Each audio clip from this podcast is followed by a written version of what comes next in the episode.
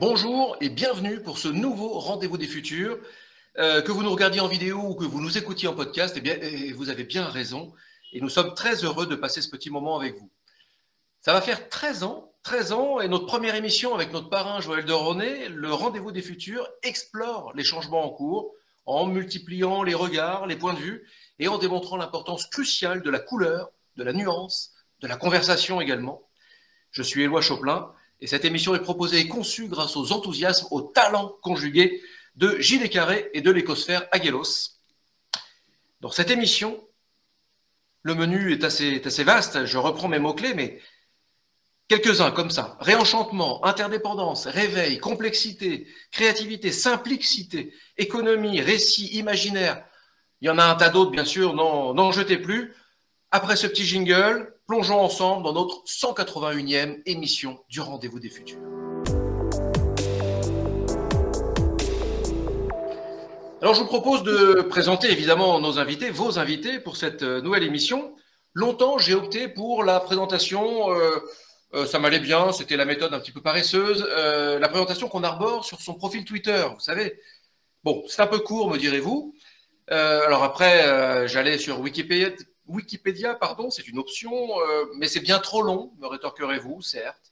Alors pour être certain d'avoir juste, le mieux, finalement, c'est de lire ce qui figure sur la page 4 de couverture des ouvrages de nos invités. 2 milliards de réenchanteurs, le manifeste des acteurs du changement chez Actes Sud.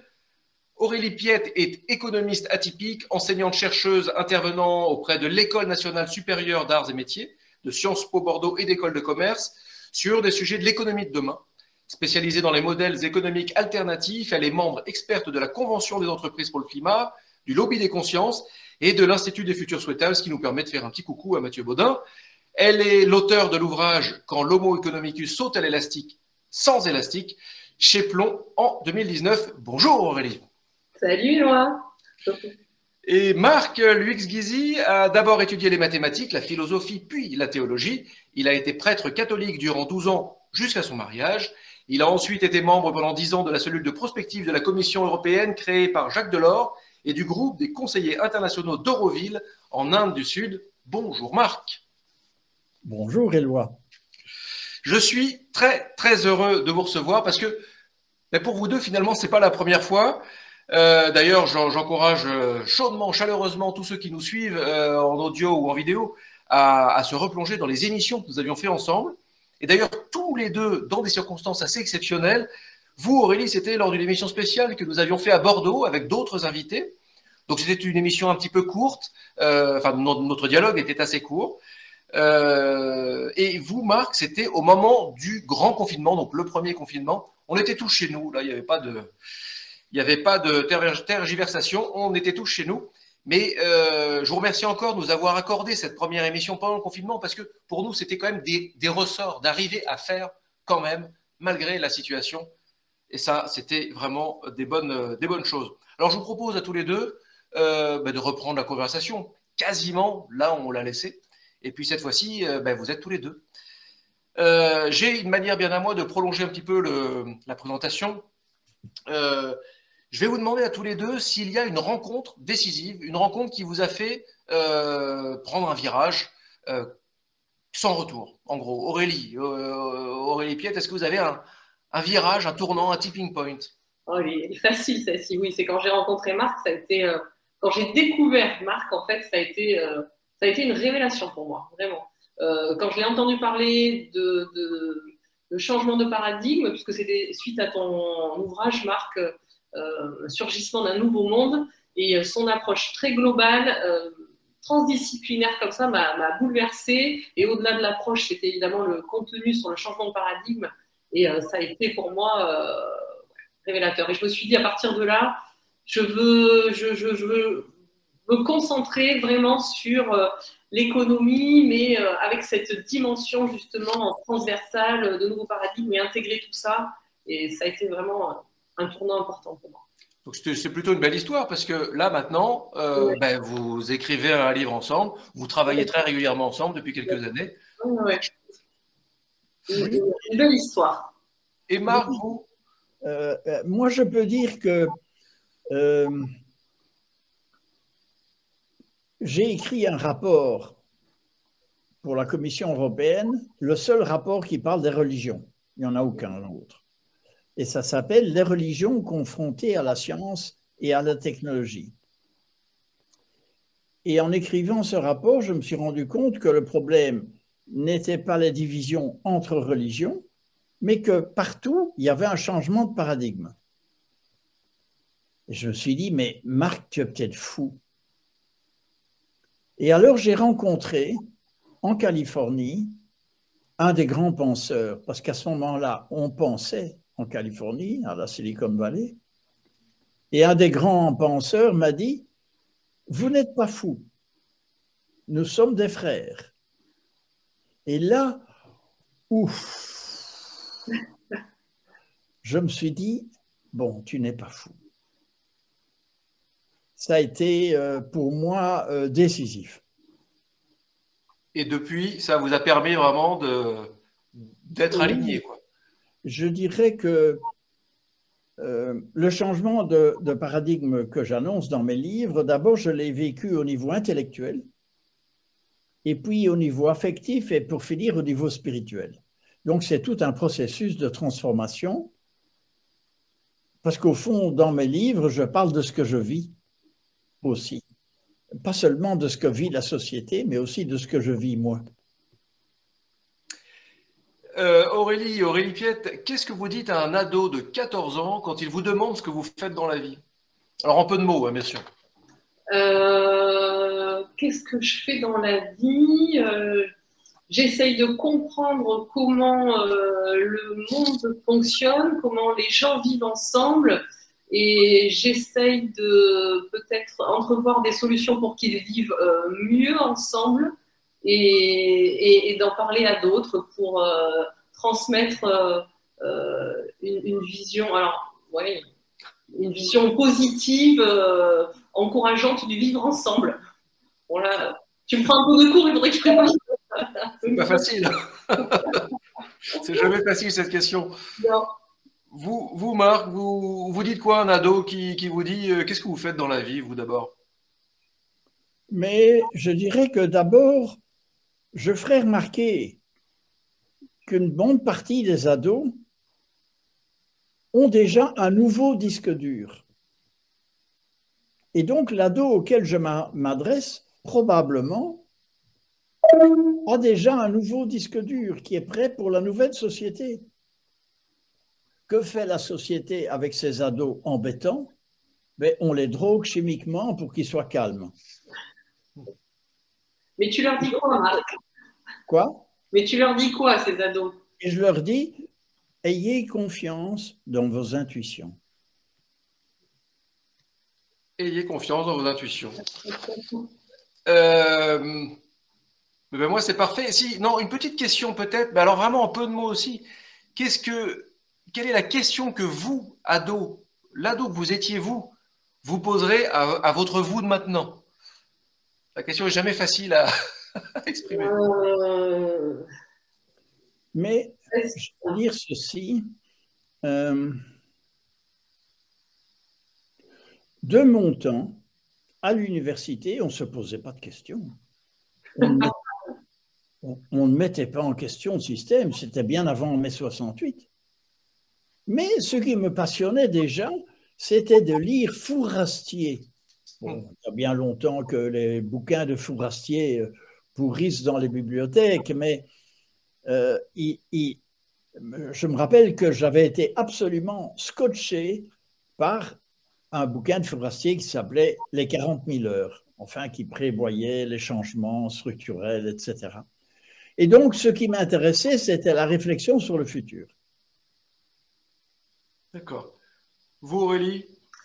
Euh, bien, moi, contrairement à Marc, euh, à ces jeunes ados, je me posais effectivement euh, cette question du monde dans lequel je vivais. Et quand j'ai compris comment ça fonctionnait en cours d'économie, je me suis dit, mais c'est complètement absurde. Et l'ado de l'époque se disait, mais je, déjà, est-ce que l'humanité ne peut pas aspirer à, des modèles de, de société plus sages? Et ça a été ma quête à partir de ce moment-là, en fait, qui m'a jamais quitté. Essayer de trouver euh, d'autres alternatives à notre modèle de société que je trouvais déjà absurde. Et je suis contente aujourd'hui, et l'ado que j'étais contente de dire, enfin, de voir le chemin peut-être euh, humblement que j'ai pu faire en essayant d'apporter des réponses à mes questions. Puis au-delà des réponses, essayer d'œuvrer aussi pour euh, le faire savoir qu'on peut faire autrement, qu'il existe d'autres alternatives à ce modèle de société, et puis essayer de, d'encourager à ce que ça se poursuive, cette dynamique-là. Donc, je, ouais, je suis contente. Top. Et je voudrais ajouter quelque chose, c'est que le travail qu'Aurélie fait dans ses, dans ses deux livres, mais surtout dans son premier, il n'y a aucun économiste officiel dans les facultés d'économie de toutes nos universités européennes et mondiales qui ose mettre en question les axiomes de base de l'homo economicus. Une des seules qui ose le faire, c'est Aurélie. Il faut le faire. Et ce qui souligne la chance que nous avons de nous être entretenus plusieurs fois avec vous. C'est lui qui fait ma promo, c'est super. C'est plutôt agréable. Je vous propose de maintenant laisser la place. C'est bon, on s'est présenté, on va quand même euh, commencer à converser autour de votre livre 2 milliards de réaux chanteurs. Place d'abord à la revue de presse concoctée par Jérémy et Coralie.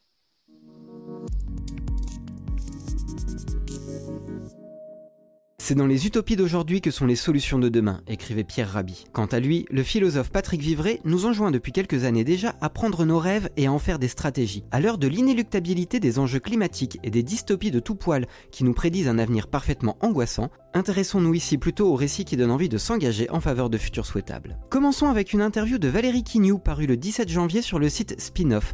L'ex-directrice exécutive de la prospective et de la recherche à l'ADEME nous parle de Transition 2050, une étude de l'Agence pour la transition écologique qui a établi quatre scénarios imaginant quatre sociétés possibles et vertueuses pour 2050. Passer par le récit, c'est faire en sorte que la transition écologique, qui est très complexe, soit la plus intelligible possible pour tous les Français, car tout le monde est concerné. En traitant du quotidien, nous pouvons faire comprendre la complexité et l'étendue des enjeux sans faire peur. C'est aussi de montrer que chaque citoyen a la main sur son avenir, mais qu'en même temps, il ne peut agir seul. Chaque citoyen a son rôle à jouer dans la prise de décision politique, et c'est un équilibre entre responsabilité individuelle et organisation collective qui doit permettre ces évolutions nécessaires. De ces scénarios, l'ADEME a modélisé des solutions concrètes pour repenser nos rapports à l'énergie, aux ressources naturelles, à l'alimentation, aux mobilités, etc. Le tout à l'usage des citoyens, des politiques et des entreprises. Récits, rapports, synthèses, vidéos et podcasts sont à découvrir sur transition2050.adem.fr. Avec à son actif plus de 95 interviews publiées sur le site d'Uzbek Erika depuis 2020, le podcast 2030 Glorieuse nous invite à partir à la rencontre de réenchanteurs et de réenchanteuses du monde. Plutôt que d'anticiper le pire avec le risque de la prophétie autoréalisatrice que cela implique, soupçonnons-nous du meilleur pour que 2023 soit l'année des utopies vivantes. À nous d'explorer les futurs, c'est une terre vierge pleine de promesses et de possibles. Enseignants-chercheurs, entrepreneurs, journalistes, réalisateurs, botanistes, autant de profils pour autant d'actrices et d'acteurs du changement qui propose tout un éventail de nouvelles façons de vivre ensemble. Le spectacle vivant n'est pas en reste sur ces questions, comme le montre une interview de Joris Mathieu publiée sur lyoncapital.fr le 18 février. Avec le triptyque D'autres mondes possibles qui débutera par le spectacle La Germination, le metteur en scène ouvre plusieurs portes. D'abord, celle de l'antispécisme, changer notre rapport au vivant pour améliorer la situation écologique délétère dans laquelle nous nous trouvons. Une seconde pièce tentera d'éclairer d'autres chemins que ceux mis en avant par les technoscientistes et les transhumanistes libertariens de la Silicon Valley. Et la dernière se penchera sur le cosmopolitisme, l'humain citoyen du monde et l'abolition des frontières. Le projet est né d'un désir de faire réapparaître les utopies possibles en réponse aux différentes anxiétés qui nous saisissent. Cela nous semble important de trouver la force de croire en autre chose, témoigne Joris Mathieu. Pour assister aux représentations de La Germination, rendez-vous au théâtre Nouvelle Génération à Lyon en mai prochain.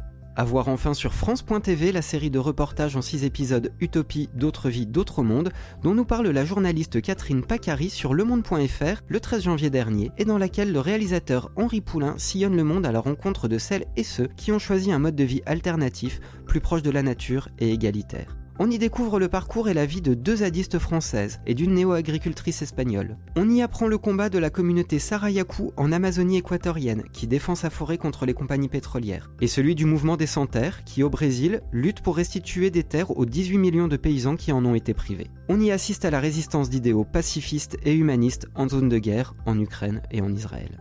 Qu'il y ait chez les utopistes des choses ridicules, j'en conviens. Cependant, ils méritent notre amour. La hideur du monde les désolait, et pour le rendre plus beau, ils ont tout souffert, écrivait Gustave Flaubert. Défendons donc ces rêveurs irréalistes, voire même parfois qualifiés de dangereux, avec un article de Socialterre publié le 4 octobre 2022 par Philippe Vionturi qui écrit L'utopisme est un élan et une charge. La charge utopique est nécessité de divergence. C'est une brèche qui s'ouvre entre le réel et lui-même, et d'où surgit le possible, lorsque le beau conquiert un peu de terrain, ici ou là, sur la laideur. L'élan utopique est, lui, désir de convergence entre le réel et le possible. Maintenir la charge utopique, c'est préserver l'existence de ces brèches partout où elles apparaissent. S'abandonner à l'élan utopique, c'est courir y mettre un pied de biche pour les accroître.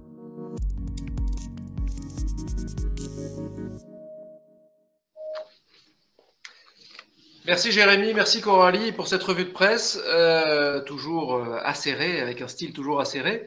Euh, alors, Aurélie Piette, Marc-Luc Guizy, un petit retour, peut-être un sujet qui vous, a, qui vous a touché ou qui vous a percuté? Est-ce que 2023, tiens, sera réellement l'année des utopies vivantes, par exemple?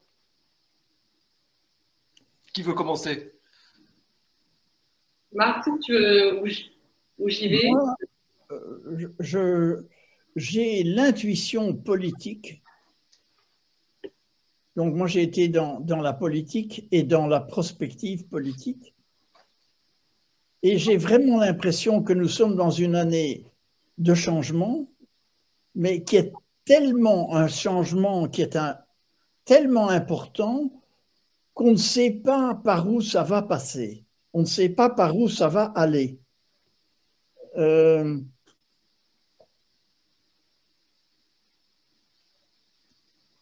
nous voyons euh, d'un côté, comme euh, la revue de presse l'a dit, euh, le transhumanisme qui est au fond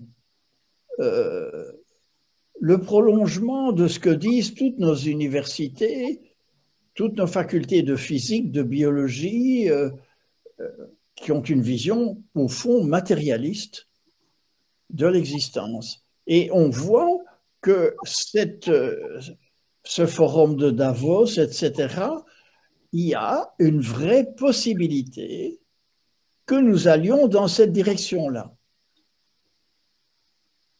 Et cette direction est une déshumanisation progressive de l'humain. Euh, Et l'enjeu, l'enjeu est tellement gros. C'est l'enjeu, c'est qu'est-ce que l'homme? Qu'est-ce que l'humain? Est-ce que l'humain est un ensemble de cellules que l'on peut manipuler et euh, manipuler positivement ou négativement? Ou bien est-ce que l'homme a une âme, une dimension intérieure? Ce ne sont pas des, petits enjeux. Et donc, euh, nous sommes dans une année que je sens comme étant charnière. Voilà. Et je ne peux pas en dire beaucoup plus. Merci Marc. Aurélie, vous, un, un sujet qui vous a un peu percuté là-dedans, dans la revue de presse? Euh, Ce qui résonnait, c'était effectivement cette notion d'utopie, de récit positif à partager, qui était, était fort dans, le message que vous avez voulu faire passer. C'est tellement ce, que, ce, sur quoi, avec Marc, on, veut œuvrer, en fait, que je me suis dit, c'est voilà, chouette cette convergence. Et puis, euh, pareil, de montrer, parce que je crois que ça passe tellement par là, de, montrer tous ces gens, ces acteurs du changement qui concrètement. Euh, euh, s'engage aussi. Il y avait l'article du Monde qui témoignait encore de toutes ces initiatives de ces acteurs du changement sur le terrain. Donc, non, c'est voilà, c'est cette convergence-là qui, fait du bien et qui confirme qu'il faut absolument qu'on continue.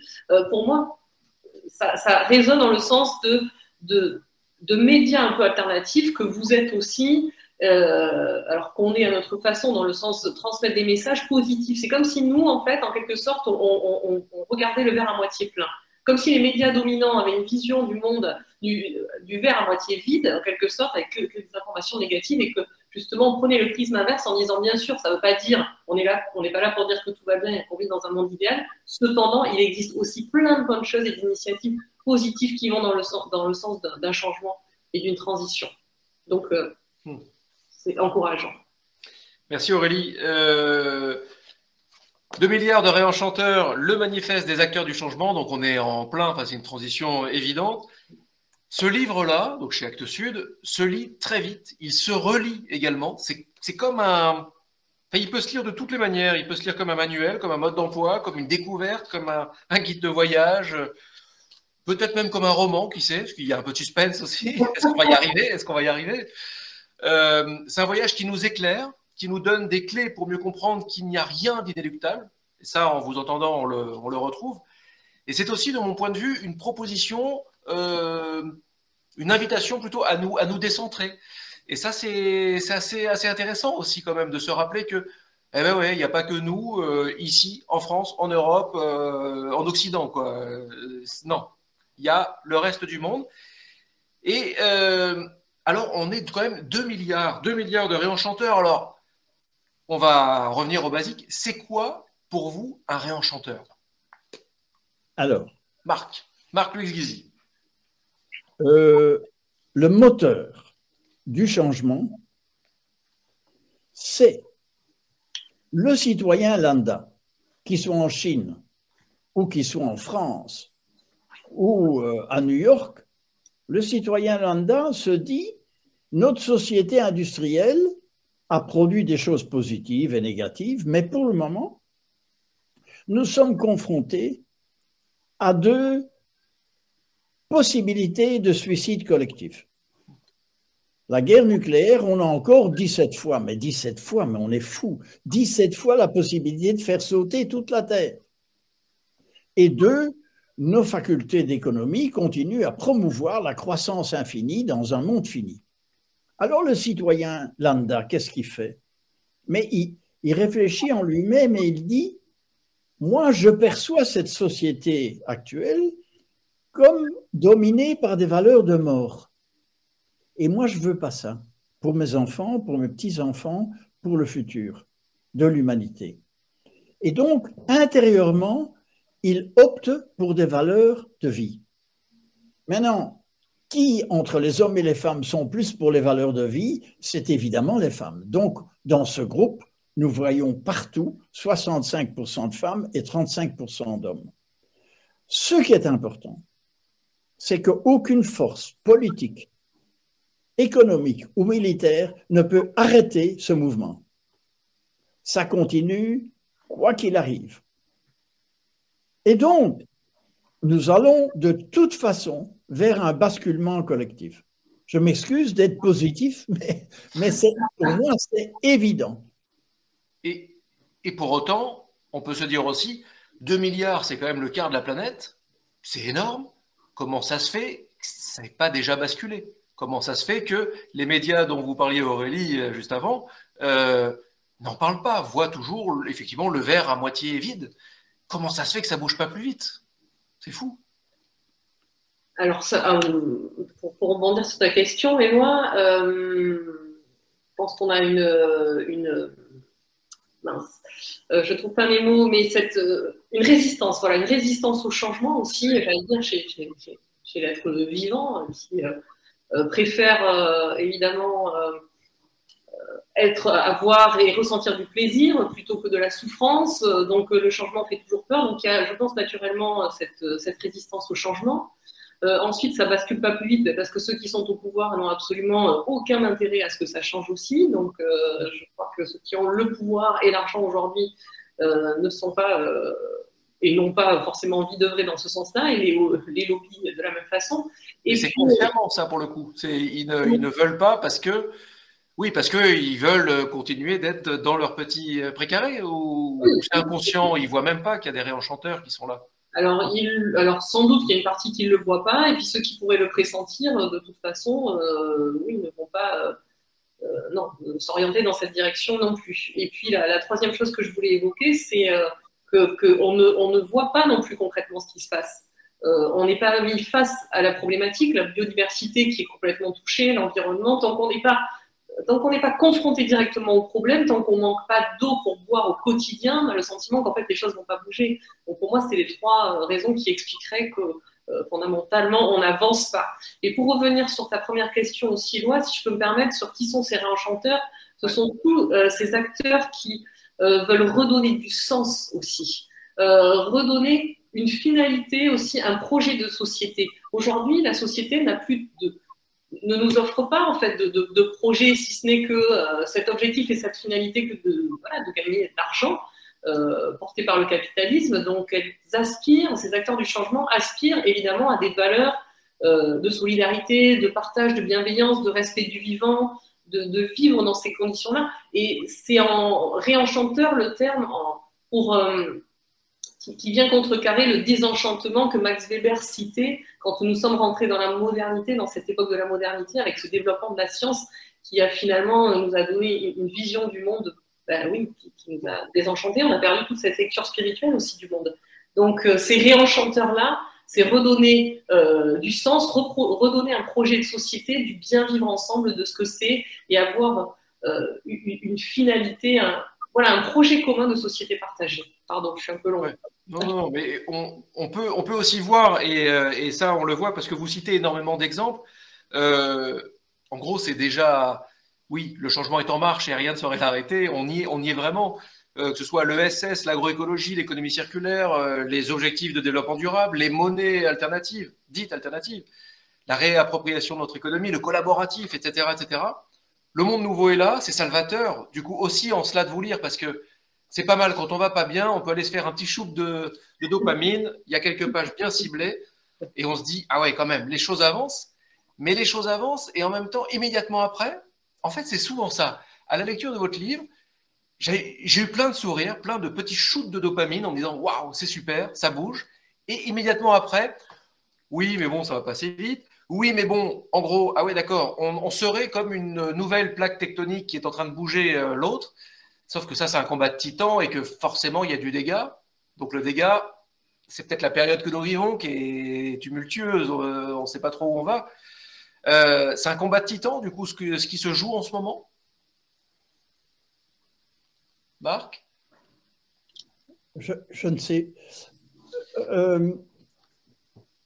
Alors, ce qu'on peut dire, c'est que quand il y a eu des changements de, paradigme, comme euh, la fin de l'Empire romain, comme euh, la Renaissance, euh, les Lumières, etc., chaque fois qu'il y a eu un, grand changement, ça s'est fait dans la violence, la Révolution française, etc.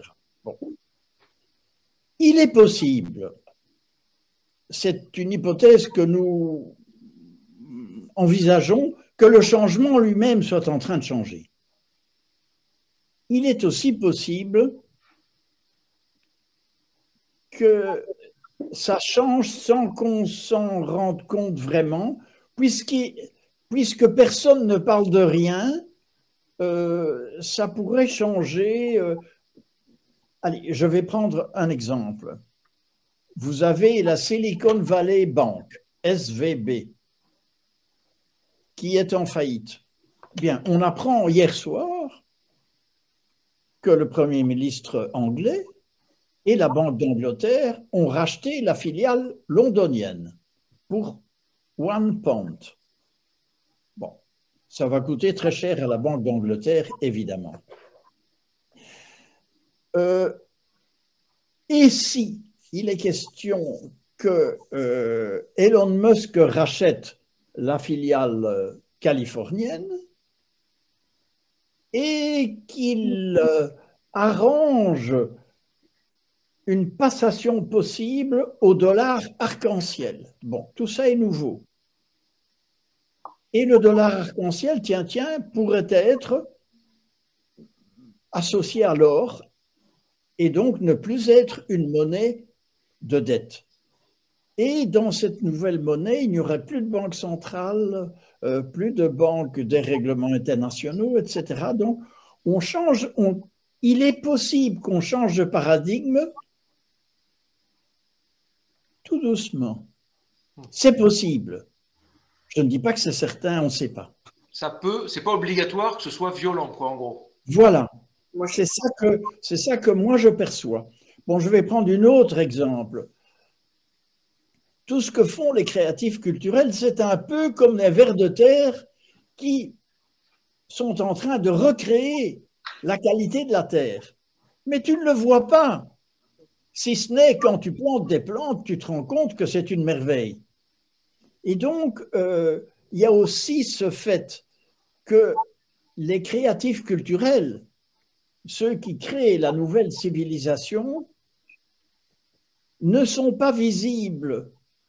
Ce sont plutôt des vers de terre qui creusent leurs petits canaux et, fertilisent notre, planète. Et donc, euh, il va y avoir un ou l'autre événement qui tout d'un coup vont mettre en valeur l'existence de ces nouveaux, de ces nouveaux créateurs de culture. C'est un changement profond en fait.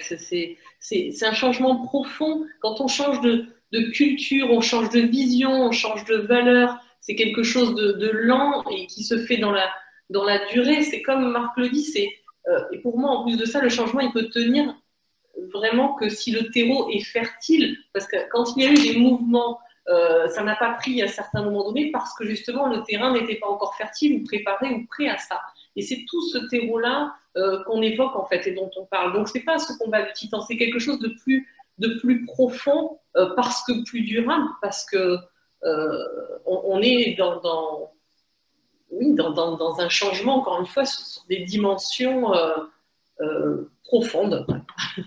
oui, alors, moi, quand j'étais à la cellule, Jacques Delors nous a dit, voilà, moi j'ai un cabinet qui s'occupe du, des vagues de la mer de tous les jours.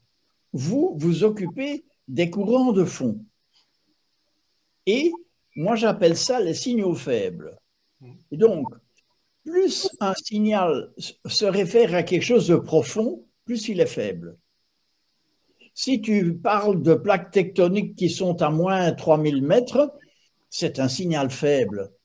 Et nos médias ne sont pas construits pour s'occuper des signaux faibles. Donc il n'y a pas de méchants, il n'y a pas de... Bon, quelque part, ça leur passe au-dessus. Et, et, et, et pas. Et donc, c'est ça aussi.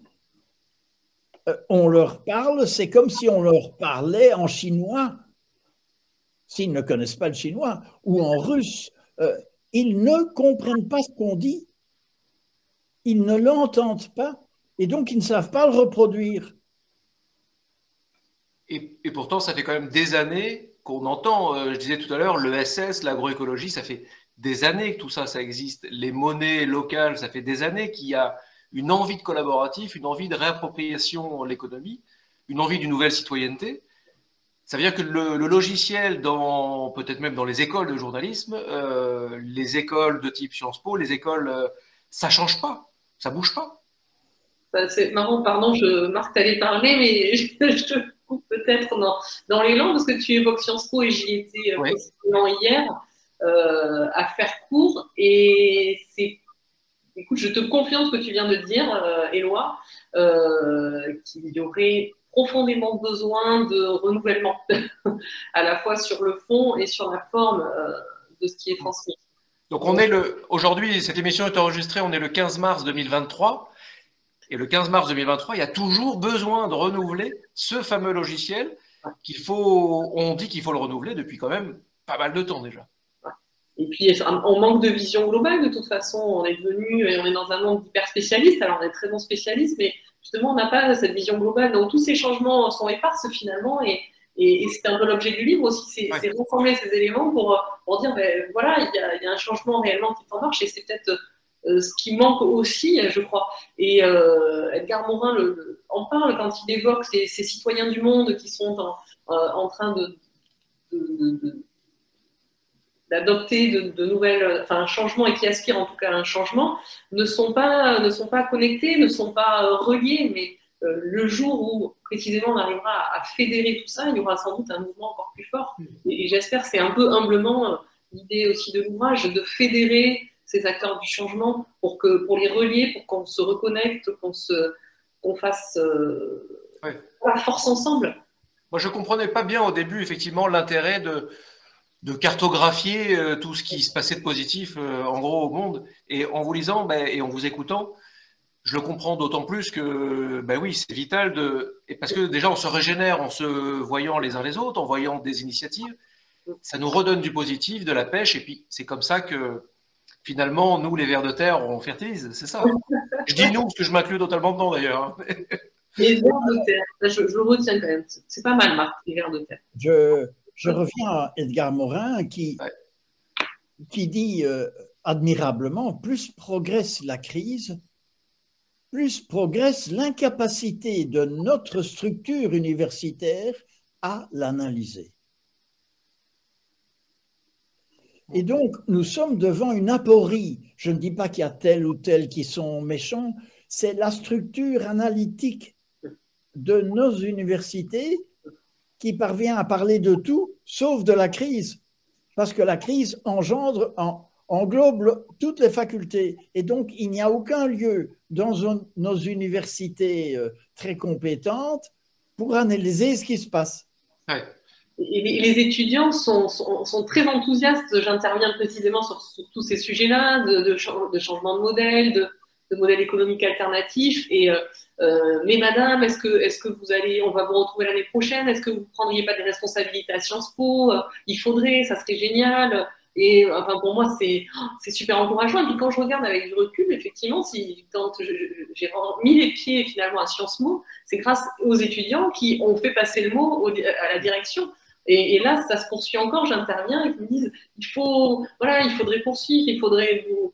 Et, c'est chouette. Donc ça vient vraiment des, étudiants. Il y a une attente euh, euh, profonde aussi euh, de, comprendre, d'avoir une approche globale et puis, et puis surtout d'avoir des perspectives d'avenir un peu positives.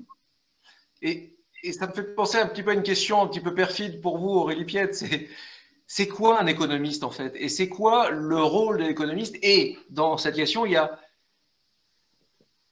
les, politiques, les dirigeants, ils, discutent beaucoup avec des économistes. Mais pourquoi ils discutent toujours avec les mêmes économistes en gros, qui sont toujours dans le même, euh, les mêmes systèmes, le même logiciel, celui d'avant?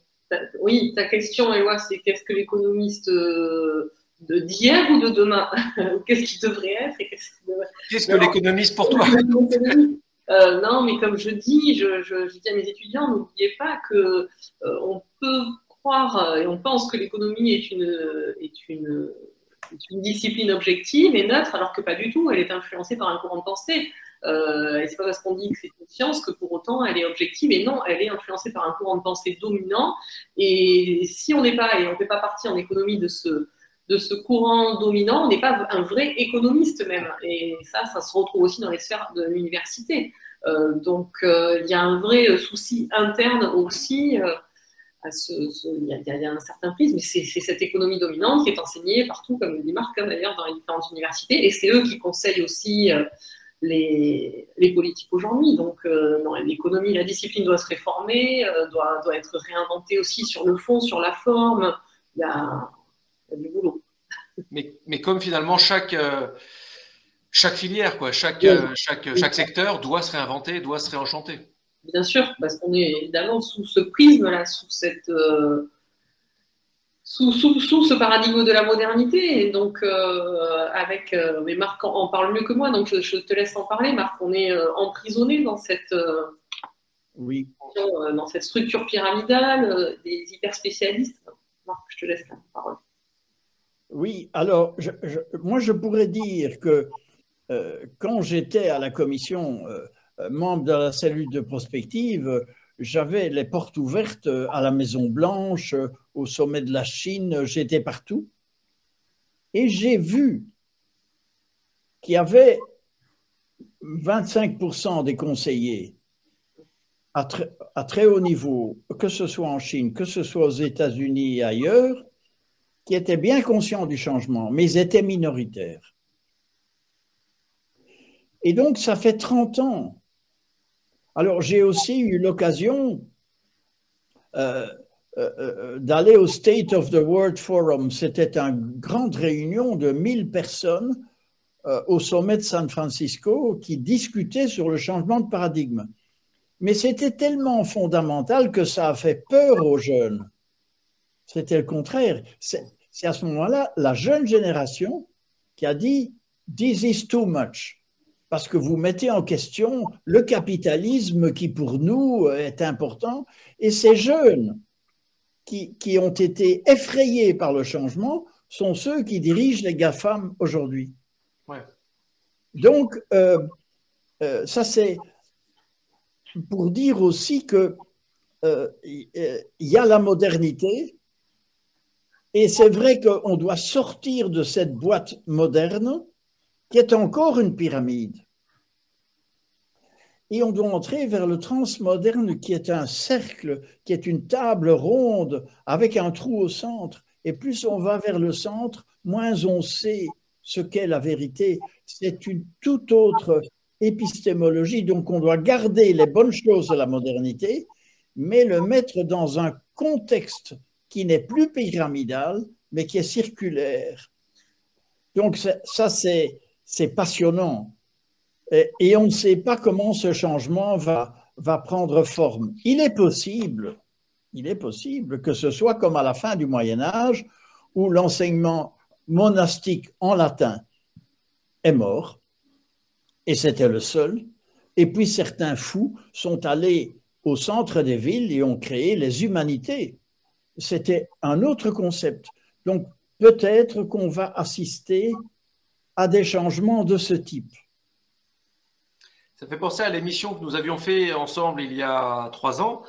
Euh, c'était autour de votre livre Le chemin de l'être au-delà des religions.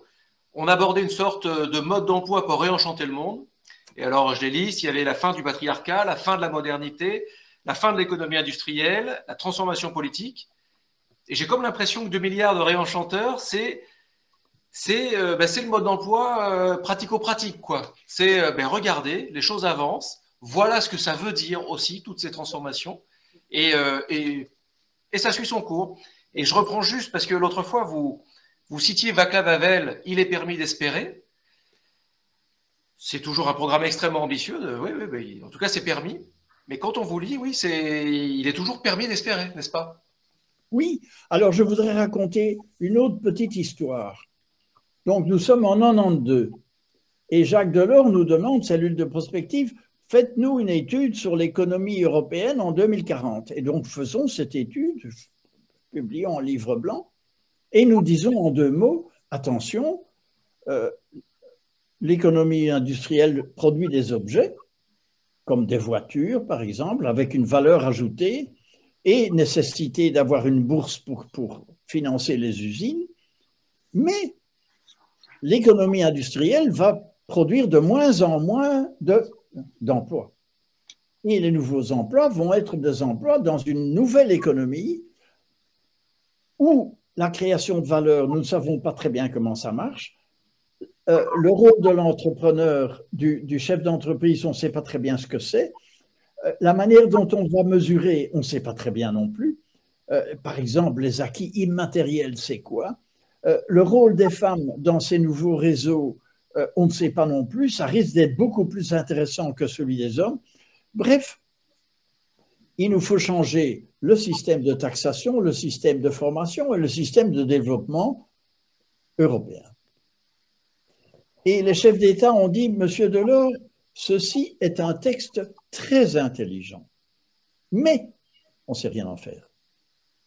Pourquoi? Parce que si on dit la vérité, et votre texte est probablement vrai, nous ne serons pas élus. Et donc, le livre que vous avez devant vous est la réponse à ça. Là, le politique ne peut qu'accompagner les réenchanteurs. Il ne peut pas les précéder. Tout ce que nous avons dit il y a 30 ans, 30 ans, est juste, se réalise point par point, mais le politique ne peut pas le dire. Et s'il le dit, il aura une statue sur la place, mais sa vie politique est finie. Je, voudrais, je voudrais juste que là, je vois le, temps qui passe et c'est formidable, mais bon, le temps qui passe, à un moment, il faut se rappeler que les, heures, c'est 60 minutes. Euh, je voudrais vraiment vous entendre parce que c'est un super passage quand vous parlez des peuples racines, des peuples premiers, qui pour vous sont les ambassadeurs du monde à venir. Qu'est-ce que vous voulez dire en disant que ce sont les ambassadeurs du monde à venir? Alors, pour, pour, moi, pardon, Marc, c'est euh, une une source, une source d'inspiration et surtout euh, dans l'approche qu'ils ont de, de la vision du monde précisément. Parce que euh, quand on, réfléchit et quand on, se pose la question de savoir pourquoi on en est arrivé là aujourd'hui, qu'on connaît euh, les limites de notre modèle, ben, ça s'explique euh, évidemment par notre modèle économique, notre modèle de, société, mais aussi par évidemment la vision du monde que l'on a depuis qu'on est rentré dans la modernité, une vision du monde très rationnelle où finalement tout est séparé, une vision mécaniste du monde et nous apporte, et finalement, et nous confirme d'ailleurs euh, la science que finalement le monde et la vision du monde, tout est interdépendant. La physique quantique est en train de nous prouver que finalement euh, tout est interdépendant, tout est relié. Donc on rentre dans une nouvelle vision du monde plus holistique, plus systémique qu'avaient déjà euh, et qu'ont en fait les peuples racines. Et c'est en ce sens-là où c'est extrêmement inspirant, évidemment, puisqu'ils sont en connexion avec la nature. Et quand on dit, mais non, mais de toute façon, c'est inhérent à l'être humain, du fait qu'il vive, il, il, abîme, je veux dire, la nature et, son empreinte sur la terre. Non, c'est pas vrai. Les peuples racines vivent en harmonie avec la nature. Parce qu'ils ont aussi une autre conception du monde, une autre approche, une autre relation au monde. Et c'est dans ce sens-là où c'est complètement inspirant. Ça ne veut pas dire de faire comme eux, évidemment. C'est compliqué, mais euh, de, nous inspirer et puis d'ouvrir euh, nos chakras, précisément. Marc, vous voulez compléter? Oui, je suis tout à fait d'accord. Et euh, ce qui m'enchante, c'est que ce que disent les chamans et les peuples racines correspond à ce que disent des gens comme Philippe Guimand, euh, euh, qui parlent des transformations inhérentes à la physique quantique elle-même. Et donc, euh, ou David Bohm, par exemple, qu'on a complètement ignoré, alors que c'est un de, des seuls qui a essayé de faire une synthèse entre Einstein et, et la physique quantique. Euh, et donc, euh, moi, ce qui me passionne, c'est que il y a comme une congruence transmoderne, évidemment, où on, garde les éléments de, de progrès de la science et de la technologie, mais on les remet dans un nouveau contexte beaucoup plus global avec justement une relation à la nature qui est une relation euh, harmonieuse et, créatrice. C'est absolument passionnant. J'ai envie de lire un petit passage un petit passage très rapide, mais qui, enfin, vous allez vite comprendre. Euh, page 138. Éparpillés, nous avons le sentiment d'être seuls chacun dans notre coin. Minoritaires, nous avons le sentiment que cela ne suffira pas. Sous-informés, nous avons le sentiment que le monde ne change pas ou se dégrade vers plus de violence, de mépris, de peur. Or, ces manifestations ne sont que le reflet d'un monde qui se meurt et auquel on s'accroche, alors que se lève un monde nouveau. Ce livre veut nous faire prendre conscience que nous formons un groupe puissant, le ciment d'un avenir meilleur que nous sommes en train de construire. Nous possédons déjà la puissance géologique énorme d'une nouvelle plaque tectonique capable de déplacer des continents entiers et de créer de nouvelles montagnes. Nous devons impérativement nous reconnaître, nous identifier, nous relier pour devenir plus forts encore et que ce nouveau monde devienne notre réalité afin qu'il devienne la réalité pour tous pour moi, ce passage, c'est ouais, un passage qu'il faut, qu'il faut relire parce que c'est un appel non pas à la rébellion, mais un appel à, même à l'apaisement, à voir le côté, le côté positif, le verre à moitié plein. C'est aussi un appel à vous qui nous suivez, bien sûr, de, à avoir ce livre dans votre bibliothèque parce que vraiment, on le lit, on y revient très facilement. Euh, c'est une mine d'infos, c'est une mine d'espoir, c'est une mine de, valorisation de tout ce qui fait euh, notre, notre, commun, notre grand commun. Euh, voilà, bref, il, le faut ce livre. Juste une petite question, Aurélie Piette, Marc Lux Guizy, euh, juste avant de finir. Est-ce que vous avez une pépite à partager, là, comme ça, un coup de cœur, un petit partage? Une action peut-être aussi? Moi, ce qui me vient là, c'est mes derniers ouvrages sur les coquilles, donc tu vois, parce qu'on parle des peuples racines, mais, euh, mais bon, voilà, c'est ce qui me vient là, comme ça, à chaud ou à froid, on ne sait pas dans quel sens tu le lis. Donc euh, voilà, tous ces, différents ouvrages. le dernier, c'est les Kogi, et puis après, il y en a un autre, je me souviens plus précisément le titre, où on, a mis, on a rassemblé des Kogi pour étudier un territoire en France avec des scientifiques et finalement pour voir et faire un état des lieux des territoires. c'est Actes Sud qui l'a fait.